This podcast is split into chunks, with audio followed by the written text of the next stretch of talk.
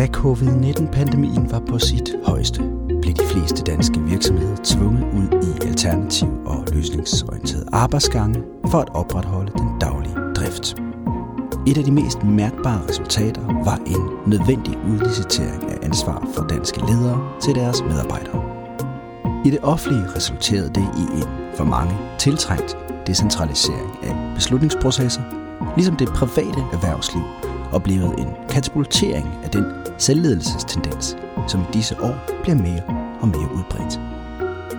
I dag er covid-19 en meget lille bremseklods, men spørgsmålet om selvledende teams, ja det er mere aktuelt end nogensinde før. For i hvor høj grad skal vi tildele vores medarbejdere ansvar og frihed til selv at tilrettelægge, prioritere og udføre deres arbejdsopgaver? Hvad betyder en ansvarsoverdragelse for den fremtidige lederrolle? Og hvad taler for eller imod, at danske organisationer for alvor skal flytte ansvar fra chefbordet og ud til de enkelte teams? Til at hjælpe med at besvare disse spørgsmål, har vi fået besøg af Erik Korsvik Østergaard, der er forfatter og medstifter af rådgivningsvirksomheden Good Morning April. Du lytter til F5 Fokus. Erik, det er jo ikke første gang, at du har været med i denne podcast. Vi, eller jeg, havde også fornøjelsen af at tale med dig tilbage i maj måned. Og kan du huske, hvad, hvad vi to talte om? Jamen, vi talte om et emne, som jeg også har berørt med en af mine kunder, eller flere af mine kunder, og de sidste par måneder her, så sent som i går faktisk. Vi snakkede om mikrosamfund i de store virksomheder. Det er korrekt. Mm. Mikrosamfund. Og i dag, der skal vi ikke tale mikrosamfund, og dog, for vi bliver lidt i samme organisatoriske virkefelt. Vi skal nemlig tale selvledende teams, eller selvledelse. Og i den forbindelse, der er du indvillet i at gæste F5 Æderen igen for at gøre lyttere og ledere en smule klogere på denne trend. Og nu kalder jeg det en, en trend, Erik. Er det korrekt? Er selvledende teams og, og selvledende medarbejdere, er det en voksende trend, vi ser hos danske organisationer? Øh, 100% ja.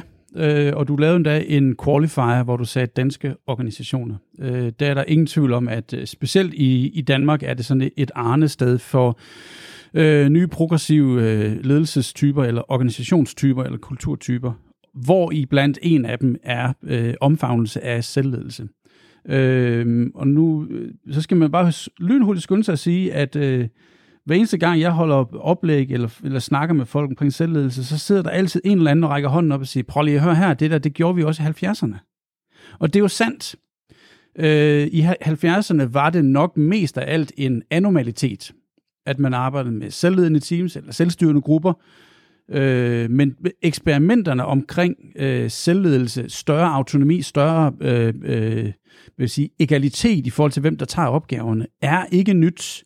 Men det, at der er sådan et tipping point i forhold til både interesse, implementering, adoption og nuancer i det der, det er bestemt øh, øh, nyt. Det var noget, vi jo så øh, komme ud fra nogle idéer, blandt andet omkring øh, øh disruption i, i, i finansverdenen for en, en, en 10 år siden. Øhm, og tidligere endda også, hvor vi begyndte at snakke agile. Det agile manifest har 20 års fødselsdag i år. Øh, så ideen om øh, selvledelse, selvledende teams, øh, er ikke ny, men har, er, har fået mere og mere øh, luft under sig og, og har mere og mere evidens. Så øh, tjek ved den, det er bestemt en trend, man skal holde øje med. Og, og i tilfælde af, at man sidder som lytter og aldrig har sat sine ben i andet end den helt klassiske mekaniske organisationsform bygget på hierarkiske strukturer, hvad er så kendetegnet ved selvledelse og, og selvledende teams? For jeg går ud fra, at definitionerne de må være mange. Ja, øh, i hvert fald opfattelserne af definitionerne er mange. Så lad os prøve at snævre det lidt ind. Jeg plejer at bokse det ind i, øh, i to grupper. Der er selvorganisering, og så er der selvledelse. Selvorganisering er typisk der, hvor der, når du har et team, så er der en leder, som går ind og hjælper med prioritering og retning og øh, de menneskelige faktorer og øh, budgetlægning og sådan noget. Men teamet organiserer selv, hvordan de gør det. Teamet sætter sig, ned, sætter sig selv ned og siger, okay, de her, det her problem, vi skal løse, det gør vi på den og den måde. Øh, og hvis der er en eller anden konflikt, så kan det være, at lederen træder ind. Hvis der er en eller anden prioritering, så kan det være, at lederen træder ind. Hvis der er en dialog med en stakeholder, så kan det være, at lederen træder ind. Så det er selvorganisering. Selvledelse, der er der principielt ikke nogen leder. eller lederrolleren kan skifte, eller den kan flytte rundt mellem folk, eller den kan være spredt på flere.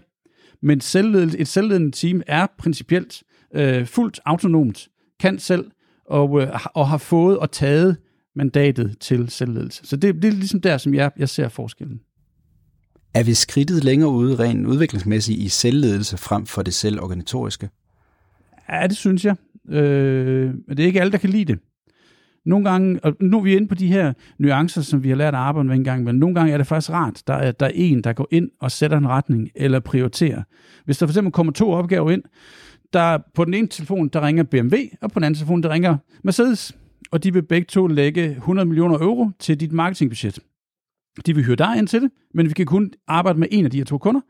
Hvad pokker gør vi? Så er det måske rart en gang imellem, at der går en, der går ind og siger, okay, så det vi vælger, det er den retning. Eller hvordan man håndterer en konflikt med en stakeholder. Nu behøver det ikke nødvendigvis være i 100 millioner kroners klassen, ikke? Men, men i ideen om, at der er en gang imellem er en, der hjælper nogle af de her spændinger, det er, det er, det er, det er der altså folk, der rigtig godt kan lide. Men kan man ikke stadig have en, en det lyder som om lederen er helt udvandet, i, når du snakker selvledelse. Er der ikke stadig en, en, en, en leder at gå til? Mm, der er i hvert fald ledelse. Mm. Og det behøver ikke nødvendigvis være bundet op på en person. Det er typisk bundet op på en rolle. Men rollen kan jo godt flytte sig. Rollen kan godt være, være, være din, Niels, eller den kan være min, eller vi kan handle mellem du og jeg om, hvem der tager rollen det næste kvartal eller den næste episode. Så øh, der, er i hvert fald, der er i hvert fald virkelig meget ledelse i det her. Det er ikke sikkert, at der er én leder i Singularize. Der kan godt være flere, og rollerne kan flytte sig rundt. Og det betyder så også, at et af de spørgsmål, jeg normalt får, øh, betyder det, at jeg som leder så ikke har noget job i fremtiden? Ja, muligvis, men den rolle, du bestrider lige nu, kommer i hvert fald til at ændre sig. Det kan godt være, at du som medarbejder, eller du som øh, en, der tager et lederskab, stadig har en opgave i organisationen. Men den rolle, den ændrer sig godt nok, når man begynder at arbejde med de her mekanismer.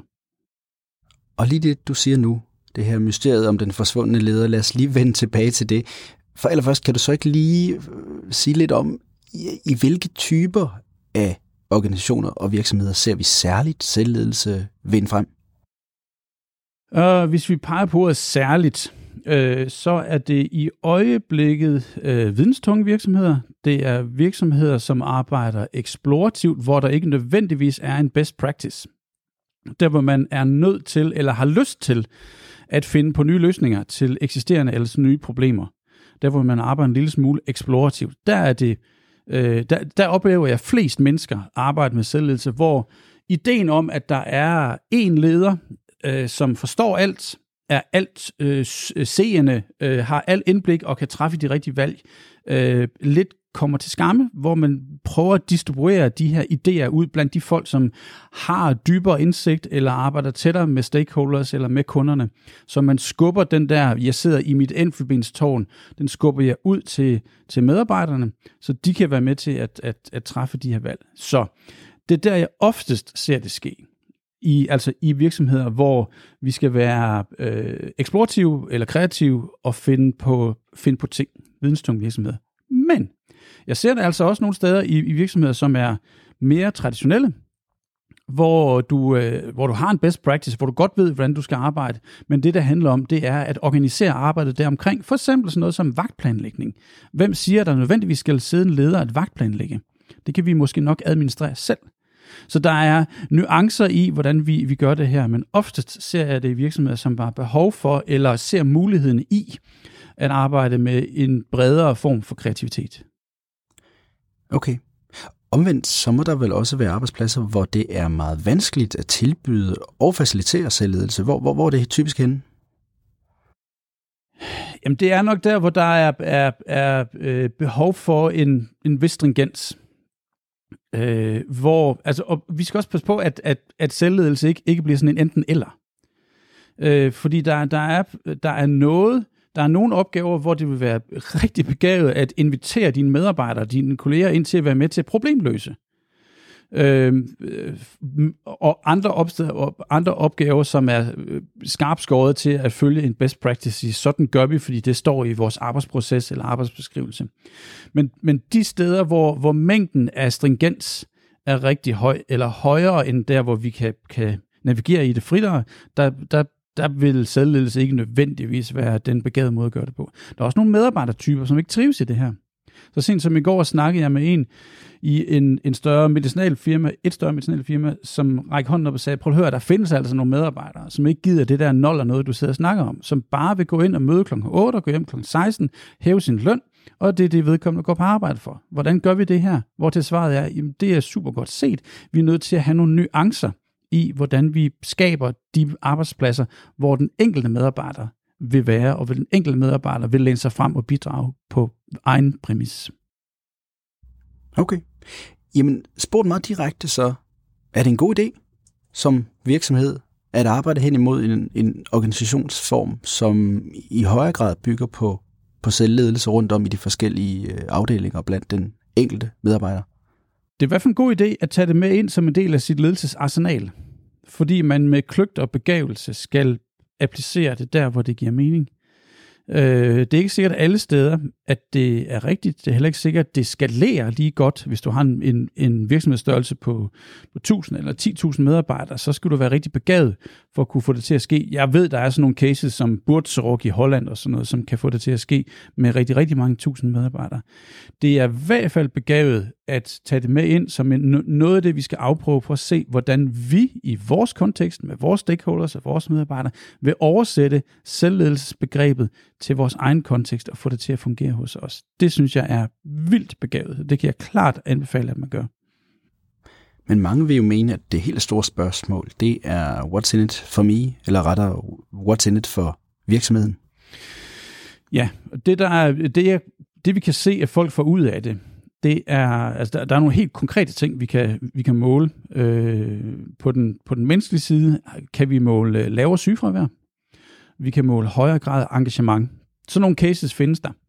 Vi kan også måle, at øh, beslutningshastighed stiger.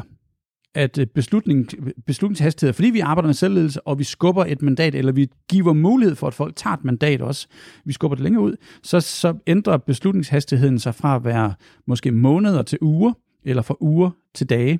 Det har vi simpelthen cases, som beviser, at det kan lade sig gøre, fordi vi, vi er fri for at gå op til et eller andet topchef, som alligevel lige er afsted på et eller andet seminar, og så går der lige 14 dage, før han eller hun vender tilbage. Men vi ret hurtigt kan træffe nogle valg, hvis man har aftalt øh, under hvilke guidelines det er. Vi har også set, at øh, når vi arbejder med selvledelse, at så, øh, øh, så får vi øh, bedre mulighed for at tale om fejl. Fordi vi kommer til at kende hinanden på en anden måde, vi kommer til at have en anden samarbejdsform, hvor vi også, hvis vi gør det ordentligt, får bygget noget psykologisk tryghed. Og det gør, at vi bliver bedre til at tale om fejl, og bedre til at rette fejl, før de ender ude i produktion og koster rigtig meget mere. Så der er øh, præcis nogle, nogle rigtig gode gevinster, man kan, man kan høste ud af det her. Nu øh, var du tidligere inde på det her med, at det her varsler en radikal, eller kan varsle en radikal ændring af lederrollen risikerer man ikke netop at overflødiggøre lederen fremover ved at, øh, at bevæge sig hen imod en større grad af selvledelse? Jo, det gør du egentlig. Øh, det der bare er, øh, man kan jo risikere nogle gange, når man arbejder med, med selvledelse, at de her selvledende teams bliver for autonome, bliver for selvstændige, løber i hver sin retning. Øh, en af de virksomheder, jeg har arbejdet med, når vi arbejder med selvledelse, på et tidspunkt så en 4-6 måneder inde i den her proces, så var der nogle af de her teams, der rakte hånden op og sagde, øh, det føles lidt som om, at vi har genskabt siloerne, bare på en anden måde. Og det var spot on set. Det kommer til at ske, det er i hvert fald min, min erfaring. På den tidspunkt kommer det til at ske, fordi man arbejder så intens med autonomien og med selvledelsen, at så føles det næsten som om, man har lavet sin egen sådan lille boble, og man ikke arbejder sammen med de andre. Og der kommer ledelsesrollen tilbage hvor ledelsesrollen i højere grad handler om øh, at facilitere det gab, der er mellem, mellem de selvledende teams. Det vi kalder white space. White space er et begreb, som, som vi har stjålet fra programledelsen. Når du har et antal projekter, så kan de samles i et program, og det gab, der er mellem projekterne, det hedder white space. Og white space optræder også, når vi arbejder med selvledende teams, mellem de her lommer, eller pockets, eller, eller selvledende teams, eller cluster af teams, der er der et gab hvor teamsene ikke øh, kan se, hvad hinanden laver. Selvfølgelig kan de ikke det, fordi de har nok at gøre med at arbejde i eget team. Så lederen har til opgave at sikre, at det økosystem i hvilket de her teams lever, er sundt, og at der er nogle mekanismer til at sikre alignment mellem de her teams. Så ledelsesrollen er rigtig meget en sådan en alignment-opgave og en kommunikationsopgave og en facilitering af informationsopgave. Og nu er du inde på, på de fremtidige opgaver, men hvilke krav øh, og kompetencekrav især stiller selvledelse til, til fremtidens ledere? Øh, for det første er der noget med, øh, du skal kunne lave den gode samtale. Du skal være en god coach, du skal være en god teamcoach. Du skal forstå, hvordan teamets dynamik udspiller sig, og hvordan du kan hjælpe eller støtte eller intervenere, når der er behov for det der. Så dine coaching skills skal du være rigtig dygtig til at mestre. Øhm, det næste er, at du skal lige præcis forstå det her gab, der er mellem teams, det her white space. Hvad består det af, og hvordan kan jeg lukke det? Hvordan kan jeg med kløgt flytte information eller oplevelser mellem de her teams, så de ikke bare bliver autonome, men også alignede? Og det tredje er, at, at man skal forstå hele det her økosystem, som alt det her indgår i, hvordan jeg kan, hvordan jeg kan øh, øh, få sundheden frem i, mit, i, mit, øh, i min organisation. Noget af det, som der er, er interessant i det her, det er skaleringsproblematikken, fordi jeg oplever, at, øh, at arbejde med selvledende teams har en eller anden skaleringsproblematik. Og der, når det når en eller anden ydre grænse, øh, så træder ledelsesrollen i karat, i, i, i karakter. Øh, fordi der skal ledelsesrollen være med til at sikre alignment mellem de enkelte lommer af selvledende business units eller selvledende teams. Men du brugte udtrykket ledelsesrollen i de her frem, fremtidige selvledende teams. Er der overhovedet er der leder, en lederrolle tilbage? For det lyder mere som om, det er en faciliterende rolle, det er en strukturerende rolle, det er en rolle, der har overblik og skal skabe den her forbindelse, som du siger, mellem de nyopståede siloer og det her white space. Er der, er, er der mere ledelse tilbage? Ja, masser. Og det du præciserer lige der, det er sørme også en ledelsesrolle, synes jeg. At tage ledelsen for en facilitering, at tage ledelsen for, at en retning kommer til at udspille sig, at tage ledelsen for, at der sker en prioritering. For eksempel mellem Mercedes og BMW, eller mellem den ene eller anden opgave, vi, hvem skal have adgang til laboratoriet i næste uge. Hvis de ikke kan løse problemet selv, så må jeg ind og hjælpe med en eller anden form for prioritering eller facilitering af det. Og det, det, det, alt det der, det hedder jo spændinger. Og det, eller friktion det at, at, at navigere i de friktioner, der opstår, det er absolut en ledelsesopgave, og det kræver altså kløgt og begavelse, og det kræver organisatorisk tæft, og måske også politik, at man kan navigere det der. Men altså med et fremtidigt øh, meget lavere niveau af medarbejderledelse? Mm, ja, måske. Øh, ja, hvis, hvis det selvledende teams øh, selv er i stand til at håndtere øh, personalledelsen. Og det er ikke sikkert, de kan det. Og der, så lidt tilbage, så handler det om, at, at du som leder eller som teamcoach er i stand til at orientere dig i, hvor modent teamet er til også at håndtere alle de humane faktorer. Hvis ikke, så er du nødt til at lave en eller anden intervention, hvor, hvor, hvor der bliver taget hånd om de menneskelige faktorer. Jeg, jeg, jeg skældner i hvert fald mellem øh, øh, mikrocoaching og makrocoaching. Mikrocoaching er det, der foregår i det selvledende team der hvor man på daglig basis giver feedback. Jeg synes, Niels, det du gjorde der, det var simpelthen så genialt, det vil jeg gerne have mere af. Øh, der hvor man også laver peer-to-peer coaching af hinanden. Det er mikrocoaching, det foregår ude i teamet. Og så er der makrocoaching. Og som leder har du stadigvæk opgave til, at, eller, øh, til ansvar at sikre, at dine medarbejdere eller kolleger har en, en, øh, en plan for, hvordan de gerne vil udvikle sig.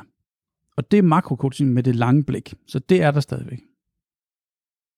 Men der findes jo også flere kritikere af selvledelsesbegrebet, som påpeger, at det bryder med en naturlig og nødvendig magtstruktur på arbejdspladsen. Kan du forstå den kritik? Ja og nej, fordi ordet, ordet magt øh, ser jeg mindre og mindre være til stede i de, i de her filosofier og i den her litteratur. Folk taler ikke om magt, folk taler om indflydelse. Og det er, det er sådan en anden brug af den, den power, man har. Folk ved jo godt, at når der træder en senior vice president ind i et eller andet rum, så er der også i hendes værktøjskasse en hammer. Og hun kan godt slå hårdt og få ting til at ske, hvis det er det, hun vil. Men hun kan også bruge alt den indflydelse, hun har, til at skabe noget rigtig positivt. Så ja, de her magtstrukturer, de, de bliver da udfordret. Og der bliver i højere grad spurgt om, kan du vende din energi til noget indflydelse? Så vi kan arbejde godt sammen med vores stakeholders, vores shareholders, vores kunder, vores, øh, vores, måske endda vores kon- konkurrenter, vores underleverandører. Så øh, magt skal vi vende om til indflydelse i stedet for. Men du nævnte lige før de her medarbejdere, som egentlig ikke øh, er interesseret i mere ansvar eller mere selvledelse, som egentlig bare gerne vil møde ind kl. 8, tage hjem kl. 16 og hæve deres løn. Hvem skal lede dem? Det er der nogen, øh, altså eksplicit en leder, en dedikeret leder, øh, som, som tager sig af, øh, hvad der nu end skal være på plads der. Det kan være noget jura, det kan være nogle processer, det kan være nogle arbejdsbeskrivelser, det kan være nogle arbejdsplaner, nogle vagtplaner, nogle, nogle arbejdsfordelinger. Helt sikkert. Så der er stadigvæk behov for øh, det, vi måske kan kalde den klassiske lederrolle, den klassiske teamlederrolle. Det er der, mm. helt sikkert. Og lige til sidst, selvledelse, det er jo et begreb og en tankegang, som passer glimrende ind i mange virksomheders stræben efter tidens øh, agile ledelsesformer. Betyder det, at selvledelse er, er uundgåeligt for fremtidens ledere og deres organisationer? Ja, det synes jeg nok, med nuancer. Det er i hvert fald u- uundgåeligt, at man vil blive kon- konfronteret med, kan vi, øh, kan vi gøre vores organisationer fladere? Ikke nødvendigvis flade, men fladere. Kan vi øh, øh udfordre den måde, hi- hierarkiet bliver brugt på? Øh, så ja, helt sikkert, det er, jeg synes, det er noget, man skal tage op og, og, og snakke om. Så kan man enten sige, det synes vi godt nok er nul, og det gør vi aldrig mere. Eller man kan sige, vi vil gerne tage nogle, nogle flige af det, øh, og prøve at eksperimentere med det, hvad det her kan give i nogle af vores områder. Og i og med, at du og jeg, lyder det til lige nu, har fastslået, at det er altså uundgåeligt det her, hvordan bør man som leder øh, tage imod den besked? Skal man øh, læne sig tilbage og vente på, det banker på døren, eller bør man allerede nu begynde at pille ved nogle strukturer i sin organisation for at, øh, byde det her velkommen? Det sidste. Jeg synes, man skal, man skal tage det op. Øh, lave måske et lille eksperiment. Sige, hvad nu hvis vi hvad nu hvis vi prøver det her team over her, at, at, øh, at gøre det mere selvledende, selvorganiserende måske til en start, og så måske eksperimentere med selvledet. give dem noget mandat, lad dem tage noget mandat, hvis de har lyst, og så se, hvad der sker. Øh, og så samle erfaringer op for det her eksperiment. Men det kræver jo også en god portion af, af tillid og, og, og, og give den her, øh, nu ved jeg godt, du ikke er glad for ordet magt, fordi det selvfølgelig er lidt negativt lavet, men og, og, og øh, frasige sig sit lederrum og, og vise en masse tillid, det kræver, vel, det kræver vel en del, i og med det er nyt for mange stadigvæk. Men det er da vel ikke en dum idé. Vi stoler vel på hinanden. Vi, vi bygger vel en virksomhed op omkring øh, tillid, at de mennesker, jeg har ansat, eller de mennesker, jeg arbejder med, dem stoler jeg rent faktisk på. Så det er måske mere en, en afdækning eller en blottelse af måske nogle udviklingsområder, vi har. At vi eksplicit siger, der skal der være tillid, der skal der være psykologisk tryghed. Det alt andet vil der være tosset. Så hvis vi ser, at vi har et gab eller et udviklingspunkt, jamen, så må vi sætte ind dermed. En af vejene derhen kan være at kigge på, hvordan selvledelse kan, øh, kan give noget i min organisation. Men det fordrer, som du selv siger, øh, at vi arbejder med mængden af, af tillid, mængden af psykologisk tryghed. Vi stoler vel på hinanden, og med de ord, så tænker jeg, at jeg vil øh, runde af, Erik, og sige tusind tak, fordi du igen havde tid til at lægge vejen forbi vores podcast. Tak fordi jeg må.